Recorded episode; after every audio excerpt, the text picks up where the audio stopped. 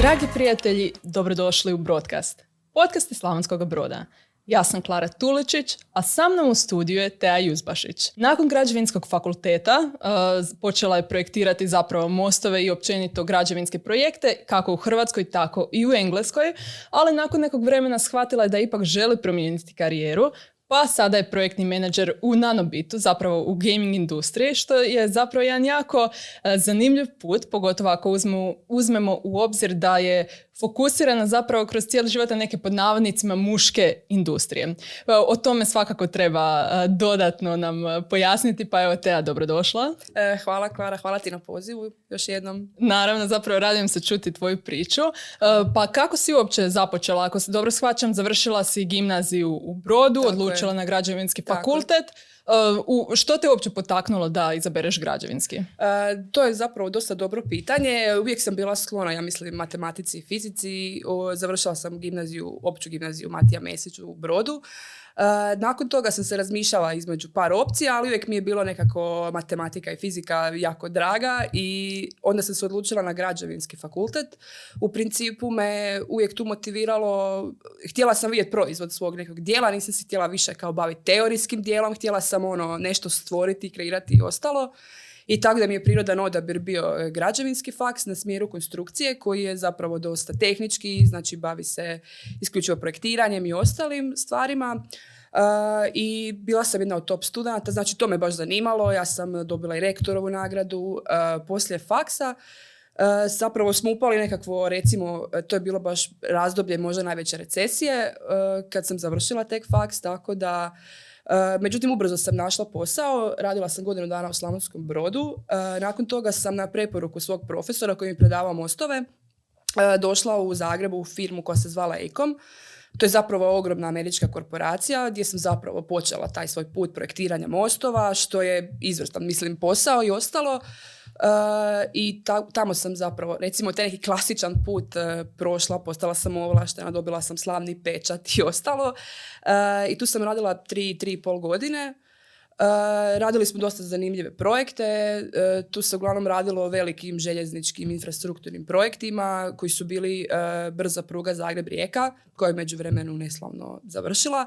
Međutim, drugi projekt je bio prema mađarskoj granici, taj koridor 5C koji se sad i gradi, tako da mi je sad zapravo, dok sam skroz nečem desetom, mi se neki od mostova i grade na toj pruzi, što je zapravo super osjećaj i možda ono što me i ponukalo na, na tako nekakav izbor zanimanja međutim, onda me put odveo negdje drugdje, što je zapravo dosta isto slučajno bilo jer sam bila dosta otvorena, tad sam, u principu sam bila headhuntana preko LinkedIna, preko društvene mreže koja je zapravo poslovna društvena mreža, mislim vjerojatno znaju svi.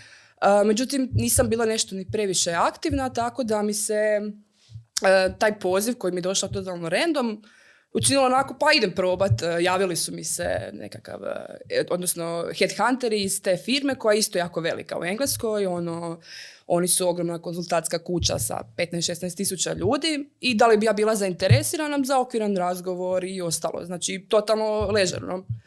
Pa meni je ono bilo u tom...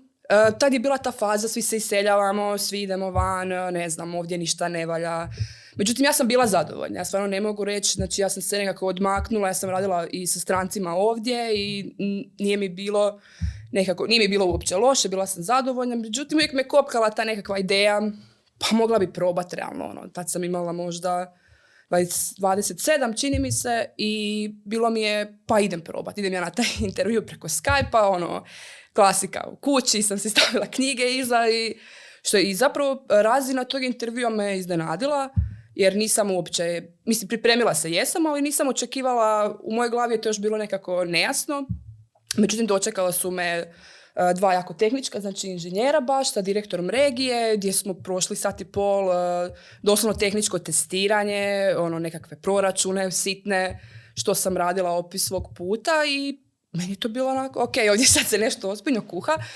E, međutim, nakon par dana, odnosno odmah su mi se tada javili da su jako zainteresirani, uh, međutim, u to vrijeme Hrvatska nije bila uh, punopravan član EU, odnosno UK nas je blokirala nekakvo vrijeme, nismo mogli ovako slobodno otići raditi u Englesku, trebao je proći proces vize i ostaloga i mislila sam si u tom trenu da će to sigurno odužiti taj proces i ovaj, da neće zato se tako brzo se odvijati. Međutim, oni su se javili za povratni, povratni intervju koji se treba održati u Engleskoj. I onda sam shvatila, ok, ovo sad, ovo sad možda malo zbiljnije ipak. to je trajalo, znači, razmak možda dva tjedna u kojem su oni istražili, znači, cijeli proces sa odvjetnicima, vize, odnosno morala sam položiti engleski, ići u njihov home office i, i proći cijeli put vize koji je zapravo, meni je bio dosta jednostavan, vjerujem da puno ljudi nije koji nisu imali možda tu potporu. I onda su mi zapravo ponudili izbor radnog mjesta, znači bio je Bristol, bio je London i Glasgow. pa London mi se baš nije činio kao nekakva opcija za život. I onda mi je Glasgow mi bio presjeveno i onda sam rekla Bristol, mislim, znam ga preko muzike i to je to. I u principu sam otišla, ono, znači uzela sam par dana godišnje i idem sad probat vidjeti što se to nudi, još s nekakvom nejasnom slikom u glavi, ali ono, mislila sam si nemam što izgubiti, pa idem, ono, može biti ugodan izgled. Međutim, e, dosta me taj njihov pristup e, oduševio, znači ja sam upoznala tamo i svoj potencijalno budući tim, što je dosta meni bilo ovaj, iznenađujuće za, za tako nekog e, u principu proveli su me kroz projekte koje rade naravno zaštićeno nekakvim ugovorima, ne baš sve, jel? Onda sam malo obišla grad s njima, oni su mi pokazali što bi ja radila i trebala sam se zapravo nakon toga odlučiti u nekakvom kratkom vremenskom roku. I tako da ta odluka je bila pa idemo ono skočit, pa šta sad imam izgubit. imala, znači još moj partner je isto bio sa mnom u Zagrebu, to naravno ta odluka se ticala i njega, on imala sam punu potporu i on je u nekom trenu isto ubrzo nakon što sam ja odlučila prihvatiti tu ponudu, e, da otkaz je odlučio da ide i on. Idemo probat pa ono skupa ćemo. Međutim, ja sam otišla prva i bila sam možda par mjeseci sama i prošla sam tu zapravo nekakvu fazu prilagodbe, jedan čudan, čudan period u kojem se zapravo vidiš koliko ti neke stvari znače, koliko si uh, zapravo prepušten, nemaš tu nekakvu svoju sigurnosnu mrežu više jer si u stranoj zemlji, znači migracija Hrvatska i ne postoji da želim, a nisam baš sigurna da želim, ali u principu jako je to teško bilo uh, da tim sam upala u recimo nekakve, uh, kako imam uvijek stav prema hrvatskoj birokracije, pa engleska je tu negdje, znači uopće Uh, znači fali ti jedan papir, to je ta jel, priča. E, međutim, našla sam se u nekakvim trivialnim situacijama kojima su bile recimo kod e, prvih, prvi nekakav period mi je e, firma plaćala smještaj, odnosno hotel, ali sam si ja ono usputno tražila taj stan, odnosno da, da, da bih rentala stan, morala sam imati račun u banci, recimo to je baš taj začarani krug, a da bih otvorila račun u banci treba mi adresa. I onda sam se zapravo našla ono, baš isfrustrirana tim nekim stvarima. Međutim, imala sam tu baš veliku potporu e, od ureda svog i onda su mi oni tu skočili, tako da su te neke stvari su se čine jednostavno bile ovaj, na početku dosta frustrirajuće u samu promjenu svega što te dočekalo tamo i posao i ostalo. Ali nekako nakon par mjeseci više nisam bila sama i ono, počela sam zapravo zaista uživati u tom nekom u promjeni okoline koja mi je zapravo super došla i ne znam, radila sam zapravo kao bridge designer, odnosno projektant mostova. Na nekim njihovim, znači u uredu u Bristolu smo imali razno razne, znači multidisciplinarne znanosti, povezivanje s tim ljudima. Jedan od najvećih projekata tamo je bio High Speed 2, znači to je zapravo jedan kontroverzni projekt na kojem sam radila, jer se o njemu već u Engleskoj priča, ne znam, možda 20 godina, ali je velika tu polemika i oko nekakvih okolišnih stvari, Eh, to je pruga koja spaja eh, London i Manchester u dvije etape preko Birminghama i super mi je to iskustvo bilo, znači to je bilo baš i vođenje tima i tehničko i, i znači uh, međutim ono što me osim posao je posao, ono što me najviše recimo uh, tamo oduševilo, zbog čeg sam ja zapravo shvatila kako sam na pravom mjestu je i taj neki međuljudski znači faktori u uredu koji su koji razbijaju te neke predrasude, kako su Englezi hladni, kako tamo se nitko ne druži, svi rade. Mislim, ok, rade, ali u principu ja se stvarno nisam osjećala usamljeno, znači uvijek bi nekakvi pozivi, e, ne znam, na večeru, na piće, na kazalište, znači firma imala svoj socijalni klub, e, znači baš jako se e, pazilo na to da, da se ekipa poveže i, izvan posla, naravno ko je htio, to je opcionalno i međutim, tu sam se zapravo upisala čak i u neki sportski klub, što je dosta smiješno. Jer zapravo tu smo zapravo došli nekakav taj sraz mentaliteta, odnosno drugačijeg odrastanja, što je meni bilo dosta smiješno, jer su me cure nakon posla bile pitale hoću ja, joj falim jedna osoba jer firma ima svoj sportski tim za netball. Ja ovako, znaš, ja ne znam što je netball, mislim to sam ladno ono i rekla, nemam pojma što je to. I onda su se oni čutili, pa a kako ne, mislim ono, pa netball, pa to je ono, njihova olimpijska ono, igra i sve, mislim to je nekakva mješavina košarke i rekla bi graničar, ali ja sam rekla pa idem probat ono. I tako ispalo da je to super igram, znači nakon par treninga i zapravo mi to bilo onako full, eh, dosta sam se susretala s tim nekim stvarima koje uopće koji zapravo vuku njihov background, ali to zapravo nije prepreka, jer onak svi su voljni upoznat tvoju kulturu i uopće se nisam osjećala, mislim Engleska je od stranaca i većina ljudi je ono iz nekih različitih dijelova svijeta, tako da to mi nije bio nekakav problem, ali e, kažem, mislim, s te tehničke strane mi je posao i bilo je znači izazovno i nije mi nedostajalo tehničkih znači posao mi se svodio na projektiranje, računanje, modeliranje, odnosno 3D modeli i ostalo. E, ali ono što sam zapravo u tom nekom svijetu možda i najkorisnije ponijela je e, povezivanje recimo dosta je veliki problem bio deficitarnih, znači deficita radne snage, odnosno dobre radne snage, koje zapravo sad se prelila, rekla bih i ovdje i to gotovo u svim, svim sferama međutim, to se tamo puno prije nekako osvijestilo i onda sam zapravo ušla nekakve STEM, postala sam STEM ambasador, znači to me baš privuklo. to je bilo nekakva neformalna edukacija u kojem postaneš STEM ambasador za zapadnu Englesku.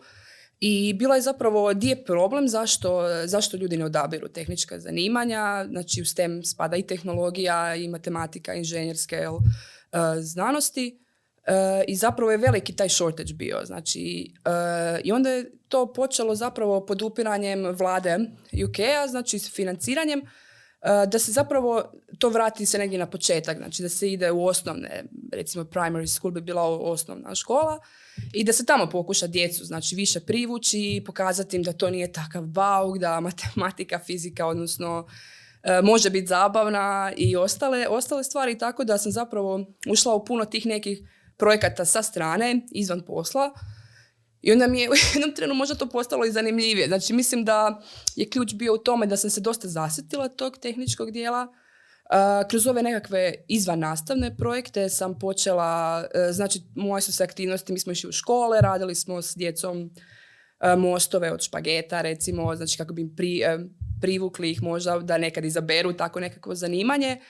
Uh, ali ono što se, što se dogodilo da, da zapravo nakon nekog vremena uh, smo shvatili uh, ne znam, prosjek recimo žena u firmi, to je isto postao veliki problem, znači pa su, se, pa su postale razno, razno razne udruge koje su se zvale Women in Engineering, odnosno to je nekakva inicijativa gdje sam se ja isto učlanila, pa sam ono, zanimala me ta tematika općenito i zapravo kroz sve te nekakve izvan nastavne shvatila sam da nisam tip koji može sjediti za računalom i dva monitora cijeli život i, i projektirati mostove. Iako rekla bih uh, posao je super kao takav, ali meni je jednostavno došlo mi do zasićenja. Ovaj. A ono što mi je super bilo u toj, mislim tu je prednost recimo nekakve korporacije, da se ti možeš usmjeravati. Ja sam to na nekom svom uh, feedbacku sa svojim nadređenima koji su full pristupačni, kojima možeš takve stvari reći da ono, osjećam zasićenje poslom, mislim da onda neću biti dobra u tome više. Uh, I onda sam se zapravo ja unutar te firme prebacila u projektni menadžment. Znači, oni su rekli, ok, ne želimo te izgubiti, želiš li probati ovo? I to je nekako normalno. Znači, sasvim je normalno da netko u životu dođe do neke faze kad mu je to dosta, ja bi nešto drugo, ja bi zaokrenio, ja bi promijenio, ja bi potpuno promijenio. Znači, dogodio mi se taj ono razmišljanje izvan okvira da te tvoje formalno obrazovanje ne definira. Znači, i tad su mi se počeli ono vrtiti kotačići, pa ako mogu to, zašto ne mogu ovo i evo, u principu rekla bih da mi je možda to najkorisniji dio bio to nekako razmišljanje izvan okvira, odnosno slobodnjački izbor zanimanja koji je mogući u 30-ima i u 40-ima, da stvarno ne treba bojati toga. Uh, priznat to sam sebi prvo. Jel? A koja je uopće razlika, na primjer, između projektanta i projektnog menadžera, recimo, kod projektiranja mostova, da vidimo čisto uh, koliki si skok pod navodnicima napravila? zapravo je tu dosta srodno. E, čak u jednu ruku je to i, i dvosjekli mač, znači ti zapravo kao nekakva tehnička osoba koja je prošla taj sav dio, e, znači izrade e, samog projekta od znači, temelja raspora mosta, definiranja i ostalih proračuna. Vođenje, vođenje projekata je zapravo upravljanje, ali ti nisi više zarođen za taj tehnički dio. Znači ti upravljaš budžetima, vremenom, resursima, odnosno stvarima koji su na većem možda levelu, ali se ne baviš znači čisto tehničkim stvarima. Znači to je više planiranje, rokova, komuniciranje s klijentom, Znači, u principu jedan dio se, znači ti dalje radiš most kao proizvod, ali ti je opis posla, znači puno više s ljudima radiš. Mislim, puno su drugačiji problemi nego uh, kad sjediš i projektiraš most, pa u principu uh, ti ne znam, nešto ne ide, moraš promijeniti, moraš logički razmišljati, ali si ti sam za sebe.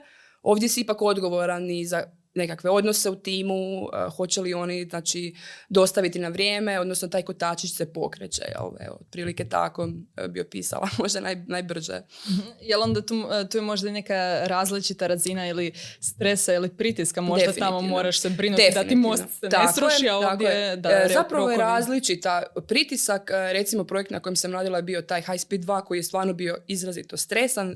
Radili smo ga u konzorciju sa jednom francuskom e, korporacijom i mislim da je to je bilo stvarno projektiranje na, kao na traci što se kaže i bilo je užasno stresno, ali u principu ja bih se brinula za taj jedan dio projekta, a ovdje sam zapravo kao, kao projekt menadžer odgovorna za sve. Zašto kasni? Će pitati mene, e, zašto smo potrošili novce, gdje su, gdje su rezultati i ostalo. Znači, rekla bi, ne da je odgovorniji, ali da je drugačiji pristup, znači da si direktno na crti klijenta i kojem odgovaraš, znači koji nešto želi, a ti to trebaš dostaviti, a ovo su sve kotačići koji, koje ti trebaš izvući samo najbitnije informacije. Tako da, zapravo je vrsta stresa drugačija, ali je, mislim, jednako, ja mislim, odgovorno obje obje stvari. Ali mislim da više ovisi o tome kakav si tip osobe, jer nekakvi inženjeri, ono, super im je to, u tom se vide, ne vole razgovarati s ljudima, ne vole tu vrstu pritiska da ih neko proziva, da ali odnosno više vole se posvetiti svom nekom tehničkom, međutim ja shvatila da nisam baš potpuno tehnički tip osobe i da ne mogu to raditi do kraja života, jer ono negdje sam pročitala da pogledaš kolegu starijeg od sebe 20 godina i da viš, jel to, znači ja sam rekla, ne, ne želim, ono, baš sam se zasjetila u tom nekom smjeru, sjedinja samo sa računalom 8 sati, doslovno da, da, Ovaj, da. Onda znači vjerojatno si morala i naučiti uh, komunicirati, nije isto među recimo kolegama projektantima koji imate ne znam svoj jezik i nešto napraviti pristupačno klijentu i možda je ovo isto također ono više multitasking gdje imaš puno više obveza od jednom. Tako je, tako je. Znači zapravo mislim da to ovisi, mislim i, još činjenica da je to sve na engleskom jeziku koji tebi zapravo nije, nije ti prirodan koliko god e, znači događalo mi se na početku da ono mi fali riječ koju sad želim, koja mi je baš potrebna, ali zapravo je u, principu stvar osobe, kao što si rekla, mislim da je projekt management više na nekom višem levelu, multitasking, odnosno prezentiranje e, samog proizvoda klijentu, dok ovdje naravno imaš drugačije probleme koji su isto tako problemi, ali se više tiču ne znam, ono, kodova, proračuna, ostalih tehničkih, bitno tehničkih stvari, a ovdje zapravo povezuješ te sve točkice u jedan proizvod. Tako da zapravo možda potrebno možda malo šire razmišljanje, ali je i drugačiji level tog sigurno stresa i svega, da. Znači, jel bi rekla onda da se sad pronalaziš više kao nekakav timski igrač nego ono kao solo što si nekada... Tako je. Mislim da je u tome zapravo da si to dosta dobro definirala uh, i da zapravo dosta dobro komuniciram s ljudima i tu su zapravo te neke stvari da je bitno iščupati ono bitno iz, neko, iz neke, neku informaciju koja ti treba. Uh, mislim, ne mislim zapravo da projektant nije timski igrač, mislim da i u tom dijelu također je potrebno i sudjelovati i sa drugim timovima i inženjerima, međutim uh, ovo je možda samo više uh, prezentiranje prema van tog proizvoda koji zapravo se nije, mislim, sad ko se ne osjeća u, ugodno u toj, toj poziciji. Evo, možda bi tako opisala. uh samo da vidim onda kada si tek recimo došla u Englesku, um, jesi doživjela nekakav kulturološki šok osim naravno birokracije i ovoga svega, dok na primjer partner ti se nije pridružio E, pa zapravo ne bih rekla da je kulturološki šok, ali su e, u principu e, dosta, dosta drugačiji. ali ne mislim da je to nikakav ono, kulturološki šok, ni da je to nešto loše, nego jednostavno da je su to ljudi, recimo nekakve dobre strane koji su mi se činili da su puno neopterećeni znači svom tom vanjštinom. Iznenadilo me recimo da je direktor regije koji je sjedio s nama u uredu dolazio običnim sklopivim biciklom bez ikakvih skupocjenih automobila i svega, znači bio je toliko jedna pristupačna osoba i većina ljudi koji su u nekim višim pozicijama, koji upravljaju doslovno, doslovno cijelom regijom, su jako pristupačni ljudi koji su, znači, općenito su manje fokusirani na nikakav izgled, na nekakvo dokazivanje statusne i to mi je bilo veliko olakšanje. što se tiče nekih drugih stvari, postoje tu neke stvari koje možda ovaj, su u tom svemu E, meni su bile pozitivne još recimo stvari koje se tiču, e, cijeli ured je e, vodio puno računa recimo o mentalnom zdravlju. Ja se s tim nisam prije susrela i to mi je bilo super. Znači taj rad na sebi se stalno naglašavao kako je ono, ti si inženjer ili već projekt menadžer ili već koja ti je uloga, ali ono, glavna stvar je da ti budeš sretan, znači da ti radiš na sebi, bila mi je super, recimo njihovo opće razmišljanje postojala je, mislim dosta je smiješno, postoji jedan slon u obliku kutije u kojoj je bio elephant in the room, odnosno nešto o čemu se ne priča, koja je bila postavljena po par mjesta u uredima gdje si mogao anonimno reći svoj problem, odnosno koji se tiče posla naravno. I to mi je recimo super e, bila ta općenito nekakva opuštenija atmosfera e, posla, znači kao takvog, plus poticanje svih nekih socijalnih stvari, e, znači jednostavno želite zadržati. Znači, u principu uh, sam proces rekrutanja, osposobljavanja nekoga je jako skup i onda te žele zadržati, žele da si ti tamo sretan i da radiš ono što voliš.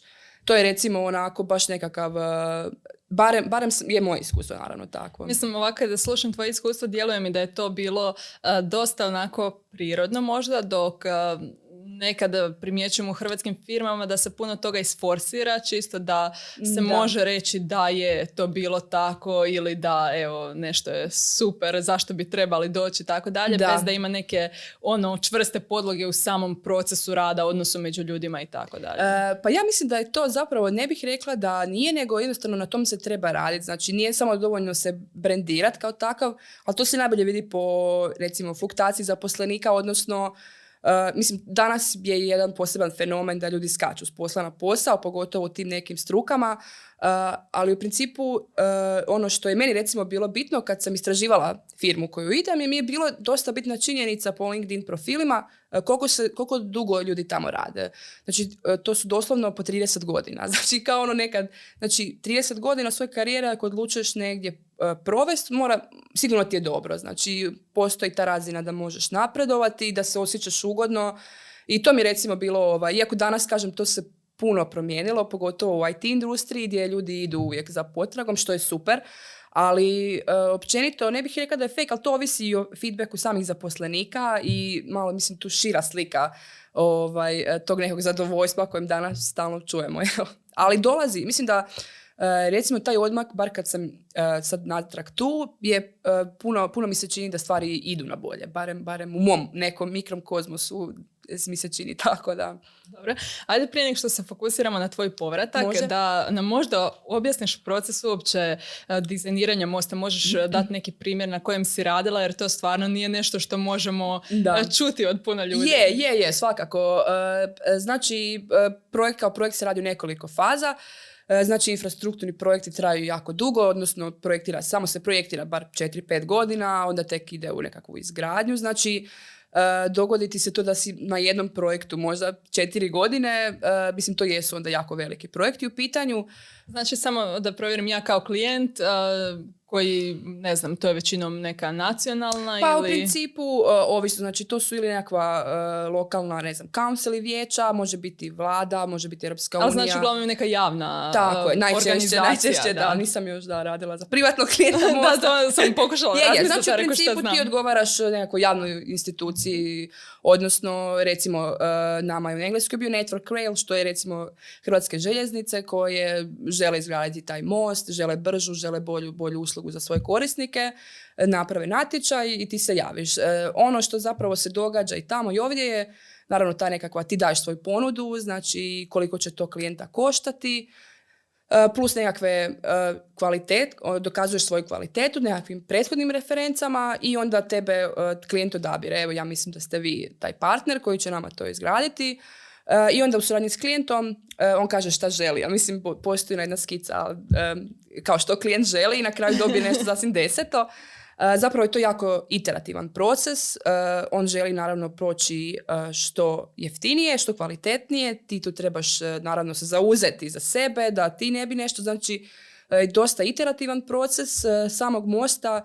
Što se tiče mosta, recimo, razlika je kad smo radili u Hrvatskoj, tu nam je recimo dosta presudno bilo potresno inženjerstvo, jer s tim u Engleskoj nemaju problema. Ovdje smo recimo na E, potezu, pogotovo Zagreb Rijeka, imali veliko trusno područje, pa i sam Pelješki most je bio dosta, recimo u Engleskoj s tim nemaju problema, znači nisu uopće na tom dijelu svijeta.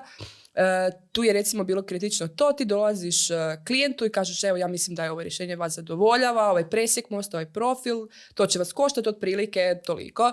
I on kaže ne, to mi je prevelik, to mi je... I onda ti opet ideš i u suradnji naravno i sa geotehničarima i sa razno raznim elektrotehničarima. Znači, u principu je uključeno jako puno struka u taj nekakav input podatak od kojeg ti kao projektant uzimaš najbolje i daješ neki konačni proizvod. Jel bi oni bili svi u tvom uredu u smislu najčešće, ovako? Najčešće, recimo, radila sam u velikim korporacijama koje onda imaju, ali nekad bi se neke stvari outsourcale, odnosno ne bi imali možda nekog stalno zaposlenog, ali je zapravo i kao projektantu tebi bitna ta povezano, znači sve veže jedno drugo, znači moje opterećenje koje je, mi smo zapravo kad smo krenuli raditi željeznice, bili možda prvi nakon ne znam koliko godina koji se bave željeznicama, znači željezničkim mostovima i željeznicama, imali smo i projektante željeznica. I znači ti su e, propisi bili stari, mi nismo znali dakle krenuti zapravo jer se toliko dugo uopće nije investiralo u to, ali zapravo je to bio jedan veliki izazov, pogotovo za inženjere to e, možda i najveći, znači što se tiče željezničkog opterećenja koje je ogromno i ti sad radiš prvi put u neke stvari. Osjećaš tu satisfakciju, pogotovo nakon što se recimo krene u izgradnju. Ali općenito e, proces je znači dosta tehnički, danas se radi u tim softverima, znači e, što je zapravo dosta možda E, mislim da kako treba proći taj neki ručni put, jer software ti uvijek da nešto. Znači, kad mu daš nekakav input, mi smo to zvali uh, garbage in, garbage out, znači šta god ubaciš, ti ćeš dobiti rezultat, ali koliko je on, koliko, kako ga validirat, kako zna da je to ono što ti tražiš i ostalo.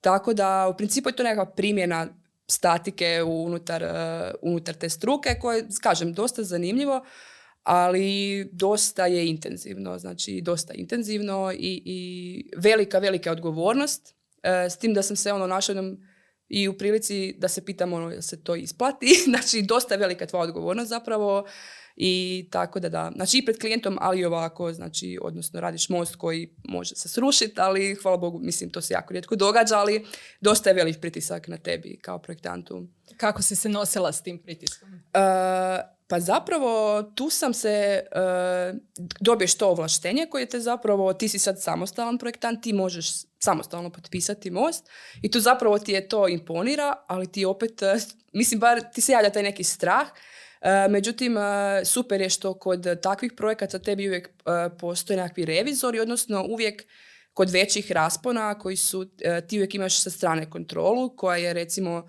E, i ovdje i u Hrvatskoj to dobro urađeno i vani, tebi je zapravo nekakva vanjska osoba, najčešće recimo možda neki profesor s faksa ili netko koji ima iza sebe nekoliko desetaka godina iskustva će pogledati tvoj proračun. Znači nisi ti sad sam prepušten sebi, nego uvijek što prolazi kontrole i pitanja zašto ovo, zašto ono, jer e, dosta je tu recimo ono što je inženjerski posao je pojednostavljenje znači sveg toga, svih tih e, sila i ostalog da funkcionira, odnosno da što jednostavnije to Međutim, onda možeš se dogoditi da previše pojednostavniš, da nešto zanemariš. Znači, uvijek ti postoji ta nekakva, joj, jesam ovo zaboravio. Ono.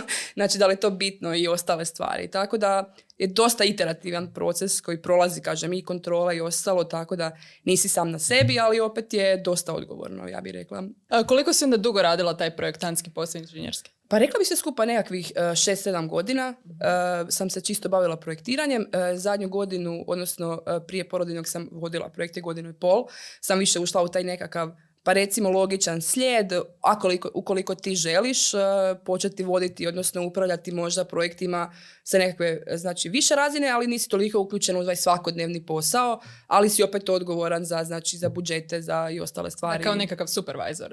Pa recimo, uh, to je zapravo isto dosta zanimljivo jer danas projektni menadžer je možda nekad i bio tako nešto, međutim danas se više ide na ono da se ti taj support timu, Uh, pogotovo je to u IT-u uh, možda i više vidljivo, uh, ti zapravo njima ne, ne naređuješ, mislim ne radi se o tome, nego jednostavno postoje ljudi koji možda, ono što, što je meni recimo jedna velika pouka iz cijelog inženjerskog svijeta je nemaju overduat svoj posao. A ako klijent traži to i to, postoje ljudi koji će izgubiti šest dana, a stvarno nije potrebno, a to će netko platiti, nećemo moći naplatiti, odnosno postoji taj nekakav kako izgleda svijet drugačijim očima. Znači, jer ti naravno kao inženjer želiš dati sve od sebe, ali to stvarno nije potrebno. mislim da sam to onako, nemoj uh, overduat neke stvari koje ne treba, nego ok. Ono, Koliko god te vuče. Tako je, ono, neke stvari napravi na minimum i to je tako kako biznis funkcionira, ali nekad je to jako teško iskomunicirati ljudima i ostalo, tako da u principu sve ima svoje izazove. Da. Ako sam dobro shvatila, znači e, tebi je neko došao i rekao, e, super si kao projektni menadžer i mislim da bi se dobro uklopila u IT svijetu, zar ne? E, pa zapravo da. E, ja sam počela, znači u svojim izvan aktivnostima sam se uključila u zajednicu koja se zvala Women in Engineering i zapravo su u sklopu tih, te inicijative imale nekakve doručke srijedom gdje bi zapravo bile ono što je zapravo svrha te inicijative bila je osnaživanje žena. Znači mi smo i u samom uh, Mott McDonaldu prošli tu nekako uh, pitanje, uh, odnosno da mislim da je čak na razini moca, sad ne znam, statistike su pokazale da se je 30% žena koje rade u mocu nakon 30. godine svog života izgube. Znači nema ih. Odjednom taj postotak žena Znači, žene odustaju od, od razno... Sam dobro to rekla. nisam sigurna što znači da ih nema. U smislu, ne, kao povuku se u svoj posao ne, ili... Ne, ne, ne, krivo sam onda rekla. U principu odustaju. Znači, odjednom ti si imao nekakav 30, ne znam, 70, omjer muškaraca i žena, ali se, znači, dogodila to, taj veliki quit quit žena, znači, koji se događa nakon njihove 30. godine. Sad ne znam, mora biti malo drugačije reći. Mislim da razumijem, možda želiš reći da nakon 30. oni možda prepoznaju neke druge prioritete u životu i odustane od uh, posla znači, projektanta ili... Općenito tehničkih struka. Uh Ma htjela sam znači reći da u principu uh, uvijek se uh, osnaživala ta nekakva, znači ženske i muške principi u tom poslu su jako bitni ali smo onda shvatili znači, da je jako teško ne samo rekrutati, nego zadržati uh, žensku populaciju unutar tih industrija. Sad, da li je to zbog težine posla, da li je to zato što se posvete majčinstvu, nekim drugim stvarima, ali se ne vrate. Znači, u tom je, znači, ti imaš mlade inženjerke sa 5 do 10 godina iskustva, i nakon toga, uh, znači, žene odustaju od uh, tehničkih zanimanja. To je zapravo počelo, to sam ja primijetila na nekom osobnom primjeru, jer sam postojala još jedna zapravo jako zanimljiva inicijativa koja se zvala Apprenticeship, odnosno to je program koji zapošljava ljude na recimo pola radnog vremena dok pola se posvećuju svom školovanju. Znači to je isto u tom nekakvoj priči shortage inženjera.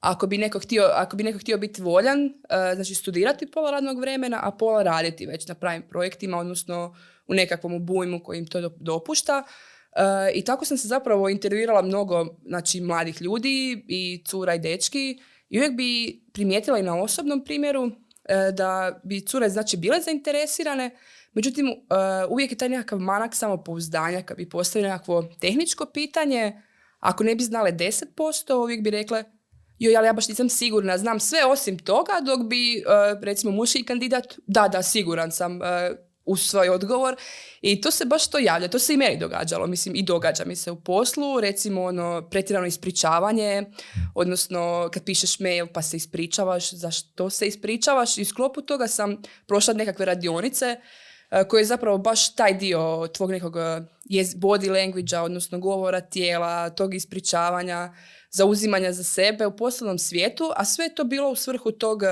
zadržavanja žena u tom sektoru. Znači jer zapravo i muški i ženski principi su više nego poželjni, znači ne treba isključivati ni jedan ni drugi, ali zapravo se to dogodilo da pogotovo na nekim većim pozicijama nema žena. Znači, e, nema i, i u sklopu toga sam zapravo počela razmišljati o tome, o svim nekim drugim stvarima i e, zapravo sam držala izlaganje na nekakvom sajmu poslova koji su dosta česti i gdje su bile, ne znam, velike IT firme, odnosno sve te STEM zajednica.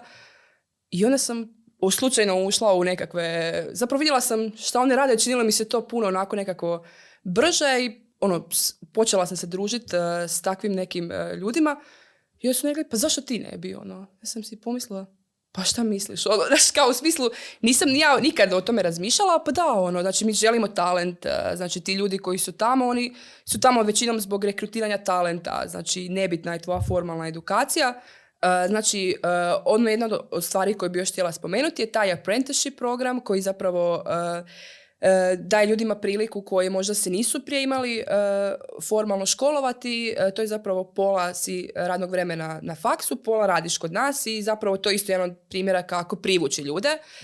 Ja sam u sklopu toga bila mentor I tako sam zapravo završila na razno raznim sajmovima poslova i ostalim nekakvim STEM hubovima e, gdje sam došla u priliku se tako raspitivati slobodno, pa šta vi radite, pa kak je vaš svakodnevni posao. I zapravo mi je netko koji je bio jedan, jedna velika IT kompanija, pa da, ali mislim, mi tražimo talent, e, zašto ti ne bi? I onda se meni zapravo tu ono, otvorila nekakva sto kotačića, pa vidiš, mogla bi ja, mislim, meni se to čini puno nekako zanimljivije, brže, znači, Uh, jednostavno mi se čini kao da je, da je, da je fluktacija poslova veća. Već sam se, znači tu mi se sad počelo otvarati nešto što možda je bilo negdje u kutku mog mozga sakriveno, ali ono šta je još moguće, zašto ne? Ono. Uh, tako da zapravo ta ideja se meni počela još u Engleskoj vrtiti, uh, o kojima sam zapravo dosta dugo razmišljala. Međutim, prava promjena i odvažnost za to mi je došla skupa sa porodiljnim dopustom u tom nekakvom periodu koji zapravo možda bio, mislim da je svakoj ženi to nekakav e, prekretnica, e, meni je bilo, znači nakon e, tri, pol, četiri godine vani, e, partnera smo htjeli dijete, ja sam ostala trudna, E, jednostavno e, nisam vidjela se, znači čista zajednička odluka, ali s emotivne strane. Znači to je bilo isključivo odluka koja je bila meni na razini, koju sam, na jednostavno emotivnoj razini i koju sam isto smatrala pa privremeno. Pa mogu vidjeti, znači sad stvarno neke stvari naravno e, nisu crno-bijele i hrpa stvari recimo koje, koje su se meni u Engleskoj, to je bilo recimo ta sigurnost, znači recimo nekakav faktor o kojem prije uopće nisam razmišljala, međutim u smislu imanja djeteta i odganja djeteta e, nisam se vidjela bez da recimo imam obitelj, mislim iako ni sad nije u istom gradu, ali u principu htjela sam biti bliže, a veliki faktor je bila i ta recimo sigurnost koju mi stvarno shvaćamo zdravo za gotovo jer vani u bilo kojem dijelu grada nećeš ići oko 11 e, pješke, znači to ti se ono izričito neko ti uvijek to i kaže, ne ideš puno je ta velika i klasna razlika, znači mislim da Englezi na onaj dark side imaju tu e, recimo klasna, e, klasne razlike su dosta primjetne, znači nije to u nekakvom smjeru e, bivšeg sustava, odnosno njihovog, ali dosta te određuje, tvoj položaj u društvu određuje, tvoj posao, kvart u kojem živiš, s kim se družiš, ja da kažem, to kod nas nije tako, znači jednostavno te neke aspekti života, iako što se tiče nekakvih obiteljskih stvari to ovisi od firme do firme, znači moja firma je podupirala i očinske dopuste, odnosno i rad na e, skraćeno radno vrijeme kad postaneš roditelj. Međutim, ja sam stvarno nekako se povukla i htjela sam e, kontemplirati u miru. Rekla sam da, da ću se sad privremeno dok se na porodini vratiti u Hrvatsku. Mislim da su oni već, e, jer ja sam bila dosta otvorena i razmišljala sam o promjeni, ali to se odvažilo, odvažila sam se upisati tečaj programiranja uh, na porodiljnom jer zapravo nisam tip osobe koja je mama 100%, znači falio mi je užasno taj nekakav uh, uh, zapravo to je dosta izolirajući period. Mislim, prekrasan je, ali meni je falio taj dio mentalno nekakvog rada na sebi. I onda sam odlučila, pa sad je pravo vrijeme da posvetim tih par sati i upišem nekakav tečaj, da ja vidim uopće što je to, znači što je taj IT, da mi se te sve neke buzzwords u glavi poslože, pa prije nego što se odluči na nekakav korak da, koji se tiče promjene, jel, tako, takve nekakve drastične. E, tako da sam tu upisala tečaj online. Uh, počela sam pohađati recimo meetupe online, tad je došla i korona pa je to zapravo bilo dosta meni izgodno da sam ono s bebom i slušam taj meetup, ali je to zapravo uh, jedna potpuno druga zajednica koja takve stvari ono podupire i uopće nisam imala, nisam se osjećala jednostavno kao da sam pronašla uh, ljude koji su slični. Hrpa ljudi je zapravo tu negdje lutala okolo, Znači jednostavno taj networking koji mi su mi pružili, takvi neki tečajevi, meetupovi, odnosno i forumi razno razni, ti osnažuju te, daju ti taj nekakav, e pa da, ono, ljudi koji te podupiru i naravno i uz tvog partnera i obitelj, pa ono, zašto ne, idem probat. Međutim, meni se to dogodilo baš na porodiljnom, što je meni zapravo bio onako jedan veliki presjek u, u životu sa bilo koje strane. E, tako da, ubrzo, znači, bila sam na porodiljnom godinu dana, e, imala sam priliku nastaviti raditi nakon što sam rekla da se sad trenutno nisam u životnoj fazi da bih se vratila, ponudili su mi rad uh, iz Hrvatske, ali sam rekla da ne, sad je vrijeme da ja to napravim, sad ili nikad, ono, baš, baš mi je trebala ta promjena i tu, tu priču zapravo uh, je upao nanobit uh, sasvim, sasvim... Kako si do njih došla? Pa počela sam, zapravo sam vidjela poziciju otvorenu i ono neki friendovi mi tamo rade, znam da je super, pa idem probat i jednostavno su oni prepoznali tu moju recimo otvorenost, bila sam potpuno iskrena, Znači, pričala sam im što sam ja radila vezano za mostove. Uh, ono što je specifično za gaming industriju u Hrvatskoj da ti zapravo i nemaš ljude koji se bave gamingom. Mislim, o, sad već imam, ali Nanobit je možda tu najveći igrač. I zapravo sam potpuno otvoreno rekla, ok, ja neke stvari ne znam, ja ću ih naučiti putem. Mislim, radila sam e, i, i projekte i velike i znam, znam s ljudima. Ono, mislim, u principu sam rekla ono sve što, koje su moje transferabilne vještine, njima je to bilo, našli smo se, kliknuli smo, ok, super. I tako je to zapravo krenulo. Uh, I ono što sam se sve nekakve predrasude koje sam imala, ono, e, odnosno više bi mi ih okolina nametnula, ja rad u Hrvatskoj, mislim, apsolutno sve možda benefite koje sam imala imam i sad. Znači od uh, fleksibilnog rada koji mi je zbog roditeljstva jako bitan i radno vrijeme i radno mjesto je u mojoj kontroli, znači imam potporu od svih kolega. Tako da, znači, te neke stvari sam ja zapravo još i dobila, možda i više. Ali opet e, to zapravo je potrebno i puno mog osobnog rada i zasluga, tako da evo, nekako se sve meni barem super poklopilo. E, gaming industrija je e, jedna, zapravo dok nisam ušla u nju, nisam uopće imala predođbu, ali mislim da recimo u nekim brojkama gaming je veći od Hollywooda i muzičke industrije skupa. Znači to su tako, e, ne znam, ogromni revenue u koje svaki tehnološki div zapravo želi zagrabiti, počevši od e, Facebooka naravno, ne znam, Netflixa s kojim smo mi sad partneri. Znači otvaraju mi se takve nekakve e, prilike i opet rad sa, sa super imenima i znači mislim retrospektivno da sam napravila super odluku jer me to baš ispunjava.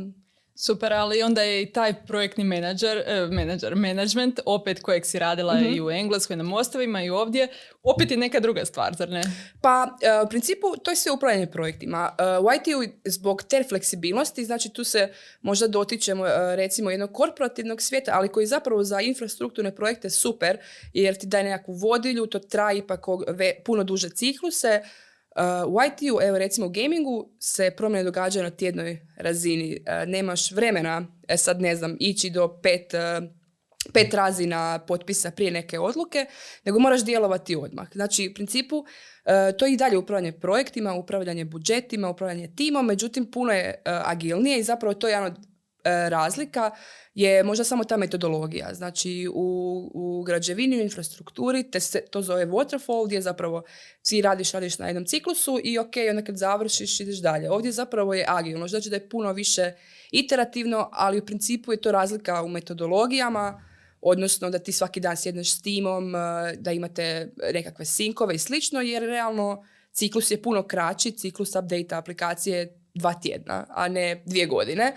I onda se moraš tomu prilagoditi, ali meni to odgovara. Moje osobnosti to odgovara i ono, ekipa je puno mlađa, odnosno moraš si s njima ući u taj nekakav razinu i komunikacije i tako da uh, zapravo je slično, ono, same, same but different, evo tako. A kako si se prilagodila gaming industriji, ako sam dobro primijetila da nisi uh, gamer, da nisi u tom svijetu bila Uh, ranije? pa ne, nisam ono, Simsi su bili klasika, ali nisam, nisam nekakav uh, uh, gamer. Uh, zapravo, uh, što se tiče same uh, gaming industrije, tu zapravo nisam znala puno, međutim imala sam veliku podršku od uh, kolega s kojim sam radila, općenito u smjeru uh, što je bitno, koji parametri se prate, uh, nanobitove igre, zapravo već tad je nanobit uh, prije dvije godine isto bio jedno od većih imena uopće u gaming industriji u svijetu. Tako da sam imala od kog učit o samoj industriji, e, međutim, e, ono s čim sam se počela baviti je bila zapravo recimo lokalizacija, što je bila, znači meni super zanimljivo, radili smo japanska tržišta, tu je onda nekako arapsko tržište, istraživanje, e, e, recimo konkurencije tog samog marketa, prilagodba, e, tu je bilo znači vođenje tog procesa, e, jer IT zapravo, e, ono što bih htjela naglasiti, nije zapravo samo programiranje, kao što ni projektiranje mosta nije samo kuckanje koda, odnosno modeliranje. To je puno jedna šira slika koju čak ni ja nisam imala pun, e, punu predođbu i to možda treba demistificirati ljudima, znači da ne moraš završiti elektrotehniku, odnosno programiranje je samo jedan od kotačića, znači taj kod e, bez salesa, bez testiranja, bez marketinga, bez, e, bez upravljanja projektima, i ostaje kod. Znači treba to sve skupa obličiti u neki proizvod, odnosno aplikaciju i prodati je. Tako da ljudi, a mislim kao i sama sam imala dosta ono e, krivu, krivu zapravo predođbu o tome što, što se radi u tom nekakvom e, oblaku IT-a, ali gaming je još tu zapravo i specifičan po tome jer e, drugačije, to je jedna kreativna industrija i koja mi zapravo super leži, ovaj, bar, bar mi se čini tako. Čini tako. I meni tako djeluje. Bile, prošle godine na Brotech konferenciji bila su e, dva, dvojica tvojih kolega zapravo i govorili su o razvoju igara, Mhm. o cijelom procesu kako jedna osoba radi samo pozadine, na primjer, Tako u je, igrici, je. druga radi samo likove i tako, Tako je, dalje. I tako je. onda zapravo vidi se od samih, ne znam, dizajnera, developera i tako dalje koliko je potrebno njih da se napravi Tako je, jedna igra, je. kamoli uh, spo- nisi ni spomenula, kao nisi ni spomenula, hoću reći uh, kreativni proces Je, je, je, uh, je, i je, to je je. još jedan E, veliki korak. Zapravo, e, kreativnim procesom više upravlja producent igre koji upravlja, znači to je zapravo, da, cijeli taj kreativni produ- producent igre je CEO igre, znači on je odgovoran za svaki, svaki segment toga. Tu postoje naravno i game dizajneri koji osmišljaju nove fičure, koji e, zapravo žele, e, tu se sve ono AB testira, znači e, igra je živa, znači to, na tom se radi svaki dan, smišljaju se novi feature, idu van, ovo se nije svidjelo, ovo je dobro prošlo, znači stvarno je jako turbulentno, iako se možda ne čini tako, ali stvarno onda dobivaš i feedback korisnika i ostale stvari, tako da to sve treba, mislim, uobličiti u nekakvo ono, u cost-benefit analizu sveg toga. Ovaj. Tako da u zadnje vrijeme sam se počela možda više baviti nekim biznis stvarima. E, recimo, Nanobit je prošle e, prije neko vrijeme e, postao Netflixov partner, što je dosta zanimljiva priča. Znači, kako je Netflix kao jedna ogromna streaming kuća, isto htjela kolačić tog gaminga, odnosno krenuli su uopće u, pro- u, u gaming e, platforme.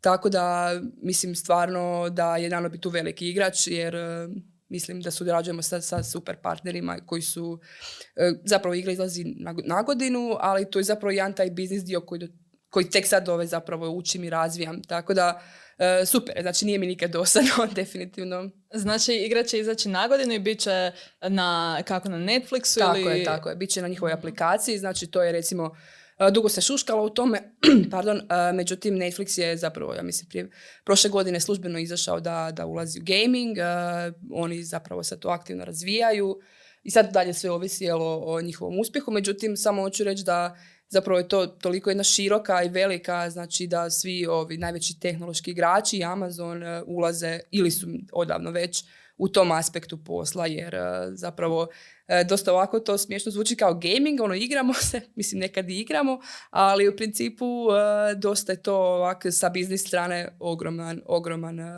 ogromna publika i ostalo. jel? Da, mislim, kad spominješ Amazon, ako se ne varam, oni su vlasnici Twitcha koji je... Tako je. uh, mislim da Tako nije, je. da nije YouTube veći za gaming Tako nego je. Twitch, ako se Da, ne varam. da, mislim da si u pravu. Ali u principu, e, što se tiče samog toga, tu sad dolazi do mrđanja raznih kompanija. znači to je stvarno jedno živo tržište na kojem moraš svaki biti prisutan. I, više nisi solo igrač. Ne, nego... znači i Nano biti postao dio Steelfront grupe prije dvije godine. znači to je zapravo grupacija, dioničko društvo koje okuplja koje okuplja, ne znam, 15 do 20 možda studija sa sjedištem u Švedskoj. Međutim, Nanobit je dalje ostao Nanobit, znači u principu samo smo dio te grupacije, što nam pomaže da dijelimo znanja, da razvijamo neke projekte skupa s ostalim u Steelfront grupi, ali znači mislim da su prepoznali tu vrijednost da, da udruživanja, odnosno merđanja, jer kao sami studio možda bi teže ovakve prilike ostvarivali kao što sad recimo ostvarujemo. E, samo da se vratimo sada i na lokalizaciju, zato što me to podsjetilo, i ja sam radila na nekim projektima Aha. lokalizacije, ali za televizijske oglase i jel ti prepoznaješ li neke izazove u tome, na primjer spominjala si japansko tržište, koliko ti se zapravo posvetiš tome da uđeš u tu kulturu? E, zapravo, e, to je dobro pitanje, znači tu zapravo radimo sa E, nekakvim vanjskim partnerima, znači to su najčešće nekakve producentske kuće koje imaju svoje prevoditelje, odnosno lokalizacija i taj ne samo prevođenje, ali i samo to stavljanje u kontekst. Znači, recimo baš kod japanskog tržišta, kod arapskog tržišta posebice smo morali biti jako oprezni, znači jer neke stvari, neke geste su uvredljive u drugom dijelu svijeta, odnosno e, ono što se događalo kod arapskog tržišta je zapravo iskrivljavanje nekakvih, odnosno e, pucaš na stereotipe, ali zapravo dok i, i to nije dobro ni, ni za njih, ni za nas. Znači, u principu to je cijela kulturološka prilagodba. Znači, nije samo prijevod, nego ti općenito biraš kako nekom prilagoditi taj sadržaj da bi ti zapravo imao najveće, najveći uspjeh polučio. Tako da, moj, e, moja uloga u tomu je bila znači komuniciranje sa prevoditeljima, testerima, marketingom, odnosno jer E, koje god tržište novo otvorimo, marketing je tamo prisutan, kampanje su drugačije, navike usera su drugačije, ne znam, Koreji smo recimo isto imali, uh, njihove tražilice nisu iste, znači puno toga ovisi uh, o koordinaciji svih tih timova, jer oni rade ono što najbolje znaju, a ti to sad slažeš u nekakvu veću sliku i mjeriš uspjeh toga, znači koliko, kako je dobro prošlo ili nije. Jedno vrijeme smo, znači japanskoj, korejskoj je bilo izvrsno tržište, znači da smo neke stvari dobro napravili i, i slično je recimo na arapskom, samo što tamo prolazimo baš cijeli proces uh, i mijenjanja art arta unutar igre i ostalih stvari, tako da je to dosta zanimljivo ovako proces sam i, i dosta je zabavno. Da, tak da. znači to je kao imaš puno uh, puzzle ti si ta osoba koja ih slaže da dobiješ jednu cijelu sliku za svako tržište. Tako, otprilike, tako je to, da. Super, tu si imala vjerojatno i nekog mentora koji ti je možda pomogao da pohvataš konce u lokalizaciji. E, pa sigurno, e, znači da, s kolega s kojim radim, e, on mi je zapravo dao i taj uvod u gaming, jer zapravo kogod dođe u gaming se sretne s tim da to prije nije radio, znači i tu mi je bila velika podrška od cijelog tog tima, od svih kolega stvarno. Uh, takva atmosfera da svakog mogu povući za rukav i reći zapravo nekad dobro da ideš i vidiš što ljudi rade, da bi uopće mogao si složiti tu sliku u glavi stvarno mogu reći da ono sam pitala i ovako random ljude možeš mi pokazati šta radiš ti točno i onda zapravo bi dobila bolju sliku. Znači stvarno nisam uh, tako jednostavno ležerna atmosfera da nema tu nekakvog uh, ni ne znam nekakvih levela i ostalog, nego jednostavno nekako prirodno doći pričati s kolegom i pozdraviti šta radiš danas i onda i ti on nešto naučite oko toga. Ovaj. Tako da... Da, pa na primjer ovo kada, ne znam, neke igrice što sam igrala s muškim prijateljima, to bi bilo ono kao, e, nemam pojma, ajmo se, ono, idemo igrati, onda oni meni pokažu, pomognu i tako dalje. Da, I nisam uopće dobila onaj dojam što nekada zna biti kod muških, što znam da je jedan uh, streamer na Twitchu zapravo mm zabranio sve žene na, na svom streamu samo zato što su žene, ali ovo i sa strane igara, odnosno igranja igrica i sa strane rada u takvoj industriji, djeluje mi kao da su žene dobrodošle zapravo? E, zapravo, ja mislim, uh, uvjerena sam znači da je nanobitova publika i ti je većinom žene, jer su naše igrice takve. Uh, ali čak mislim da je omjer muških i ženskih playera u svijetu tu negdje. Znači što mene je zapravo isto jedna od uh, fun faktova da uopće žene su tako veliki gameri. Tako da nemoj se dat Klara. ne, ne, zapravo nije mi, nije mi to ambicija, to je bilo onako samo da, da, da. Ne, ne, znači da, općenito Uh, mislim da zapravo što se tiče i samog omjera nano biti onak 50-50, znači uh, i, i kreativna industrija i sve, znači zapravo mislim da nije sad da su, e, znači imamo i žene i na nekakvoj poziciji programiranja i same su gamerke, znači da ovaj, općenito mislim da, da iako je gaming percipiran također kao muška industrija zapravo većinom, tako da isto je to jedna od predrasuda koju isto treba razbiti. Da. Ali da. Da, ma mislim i kad pogledaš uh, merchandise i ne znam, tipkovnice i tako dalje, sve onako Je. masculine Je, um, i tako dalje, ali sada na primjer um, koje su ove Pokimane, uh, Valkyrie i tako dalje, velike streamerice zapravo razbijaju te predrasude i sa ono uh, pink slovima i tako, Tako je, dalje. tako je, tako je. Da, Je, i je, je. zapravo uh, puno njih su uzori mladim uh, djevojkama, znam na primjer Jenna dok je još bila, Mhm. Jenna Marbles dok je bila uh, na YouTube-u i uh, dok je igrala igrice isto na Twitchu uh, s Jason Salijem i tako Mhm, dalje, da mhm, su, je da je ona bila full, uh, full aktivna u, toj, u tom Da, da, community, da, da, ono, da. puno ljudi Je, je, voljelo. to je zapravo zanimljivo kako se te sve stvari nekako, e, ono, razbijaju se pomalo te predrasude općenito o nekim industrijama, tako da je to dosta zanimljivo, pa čak i u gamingu, opć- tako da da, slažem se s tom. Super. Ali ovo isto uh, što je, prije si bila znači učlanjena u te uh, Women in Engineering. Uh, ja sam radila u teh, uh, tech sektoru, uh, u tech marketingu znači.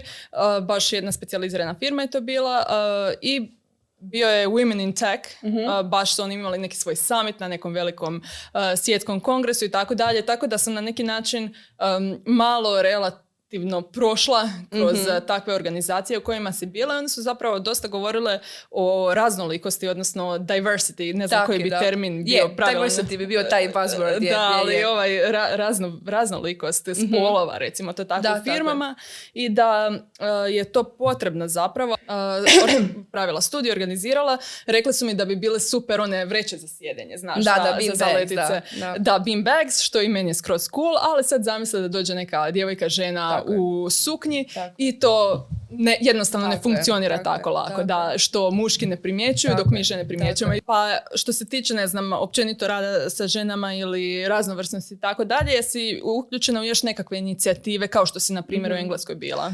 E, da, zapravo kroz taj neki period e, mog starta u IT-u i ostalog, e, upoznata sam bila s projektom Mentoring Byte koji je zapravo sa mnom jako rezonirao jer to nekako reflektira sve nekakve moje stavove e, u principu i u tom nekom e, metodi ono cjeloživotnog učenja kao prvo, a kao drugo općenito me zanimao taj nekakav ženski pristup u tim nekim razbijanja tih predrasuda. E, tako da sam se učlanila u Mentoring Byte, e, koji je zapravo ukratko projekt koji su pokrenule četiri sjajne žene koje sam imala prilike upoznati i ostalo. E, zapravo je to projekt volonterski, znači potpuno je što bitno naglasiti, znači to je sve slobodno vrijeme pokretačica projekta i slobodno vrijeme mentora i mentija kako bi zapravo približile i demistificirale tu IT industriju, ne samo ženama, nego općenito ljudima željne promjena, napretka, osobnog razvoja i slično. E, tako da sam u tu inicijativu prvo ušla kao menti, odnosno bila sam mentorirana i planiram to opet samo kad otim vremena, jer mislim da stvarno u svakoj fazi života od nekog možemo nešto naučiti. E, doslovno, samo i razmjena iskustva i networking je možda najbitniji dio što poneseš iz po- o- u, samom poslu. Da, u principu sam u Mentoring Byte uključena i kao mentor e, i mislim da je to e, ono e, š- kako zapravo možeš super utrošiti svoje vrijeme jer e, javljaju ti se uvijek ljudi koji su voljni raditi, znači netko ko ti se javi da bi ga mentorirao. E, ne znam, meni se bar uvijek događalo da i ja pokupim. Znači ono što je super da ti je dvosmjerno jer ti učiš od te osobe jer osoba uvijek dolazi s nekim novim iskustvima, e, ti njoj pružaš nekako svoje iskustvo, odnosno najbolje rečeno je da ne radi greške koje si ti možda radio, da nekom to u startu odmah eliminiraš, možda te nekakve krive, slijepe ulice.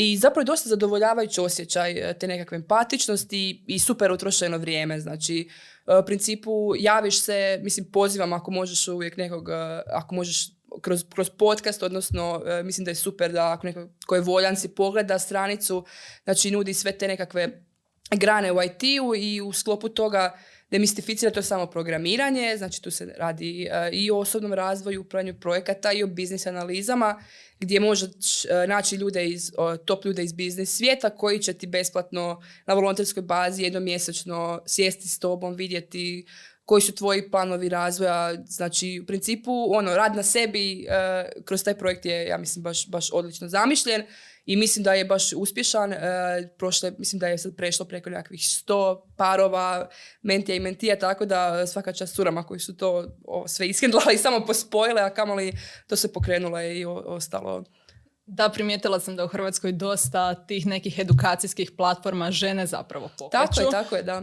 Mislim da zapravo uh, taj ženski princip u sebi nosi te nekakve promjene, uh, što je zapravo uh, kroz te neke inicijative postoji inicijativa, to je zapravo globalna koju neke firme u Hrvatskoj su preuzele, znači to su recimo ICT Supergirls koje baš, evo recimo sam prisustvovala ove godine, i ta se populacija mladih žena, recimo tu su bile gimnazijalke, odnosno srednja škola, povećava iz godine u godinu. Znači da to negdje dopire i vidiš da to funkcionira, znači da upravo mladim ljudima i curama i dečkima, ovdje je možda prvenstveno usmjereno na djevojke, pokažeš znači, da to nije nekakav bauk, da, da tu postoji toliko od različitih aspekata koji ne uključuju matematiku i fiziku samo, nego zapravo da je to jedan širi, širi svijet od toga i naravno da i žene kao i muški mogu pridonijeti e, jednakomjerno.